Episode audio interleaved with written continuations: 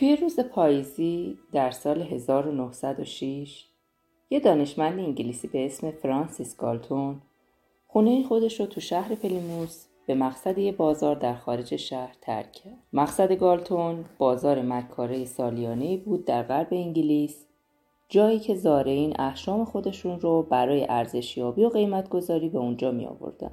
گالتون بخش بزرگی از عمر خودش رو صرف اثبات این نظریه کرده بود که اکثریت افراد یک جامعه فاقد ظرفیت لازم برای اداره جامعه هستند. اون روز اونجا مسابقه ترتیب داده شده بود. یک گاو نر فربه انتخاب شده و در معرض دید عموم قرار گرفته بود. هر کس که تمایل به شرکت تو مسابقه رو داشت باید 6 پنس پرداخت می‌کرد و وزن گاو رو پیش بینی می‌کرد. در روز آخر گاو وزن می‌شد و نزدیکترین تخمین برنده اون گاو برای گالتون سوال این بود که میانگین نظر افراد چیه؟ او می‌خواست ثابت کنه که چطور تفکر افراد وقتی نظریاتشون با هم جمع میشه و معدل گرفته میشه در صورتی که متخصص نباشن از واقعیت به دوره. اون اون مسابقه رو به یک تحقیق علمی تبدیل کرد. ورقه هایی رو که افراد بر روی اون نظریات خودشون رو در مورد وزن گاو نوشته بودن از مسئولین مسابقه تحویل گرفت تا مطالعات آماری خودش رو بر روی اونها انجام بده. مجموعاً 787 نظر داده شده بود. گالتون می‌خواست بفهمه که عقل جمعی مردم پلیموس چطور قضاوت کرده. بدون شک تصور اون این بود که عدد مزبور فرسنگ ها از عدد واقعی فاصله خواهد داشت. اما برخلاف تصور گالتون میانگین نظریات جمع این بود که گاو نر 1197 پوند وزن داره و وزن واقعی گاو که در روز مسابقه وزن کشی شد 1198 پوند بود. گالتون اشتباه می‌کرد. تخمین جمع بسیار به واقعیت نزدیک بود. گالتون نوشت نتایج نشون میده که قضاوت‌های جمعی و دموکراتیک از اعتبار بیشتری نسبت به اون چیزی که من انتظار داشتم برخوردارم. این حداقل چیزی بود که گالتون می‌تونست گفته باشه. در خصوص قضاوت خرد جمعی ذکر این مطلب ضروریه که نظر هر فرد دو عنصر رو در درون خود داره. اطلاعات صحیح و غلط. اطلاعات صحیح همجهت هستن و بر روی یکدیگه انباشته میشن اما خطاها در جهات مختلف و غیر همسو عمل می‌کنن.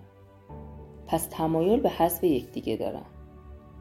نتیجه این میشه که پس از جمع نظرات اون چیزی که میمونه اطلاعات صحیحه. اما عقل جمعی همیشه هم اینقدر دقیق کار نمی‌کنه.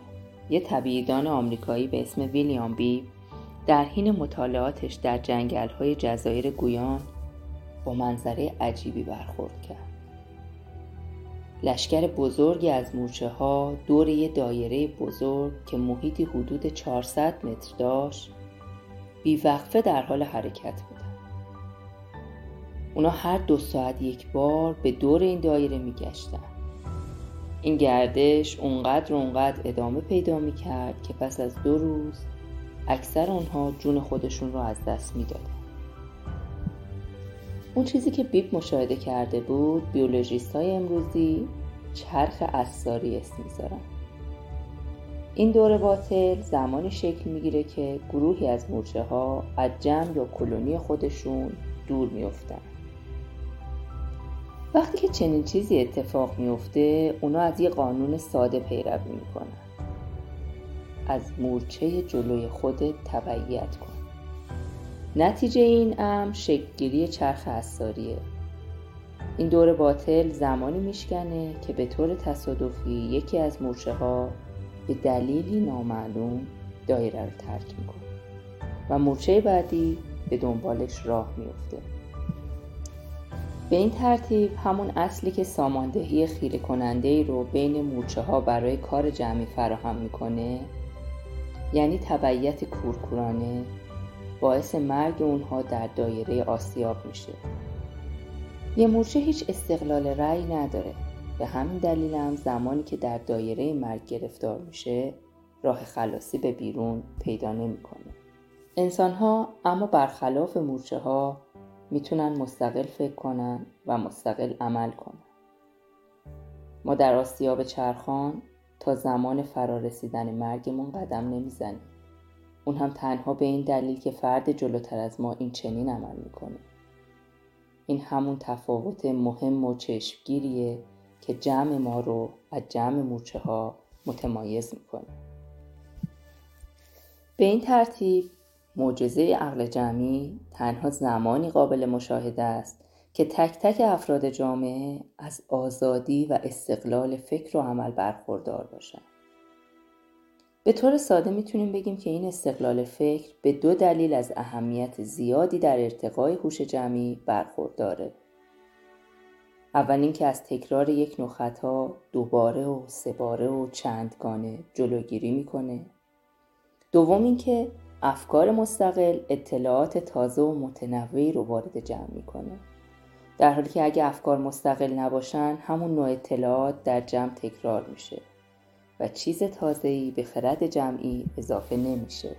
بنابراین می‌تونیم نتیجه بگیریم که هوشمندترین گروه ها اونایی که افراد اون از تنوع بالا و استقلال رأی هرچی بیشتر برخوردارن.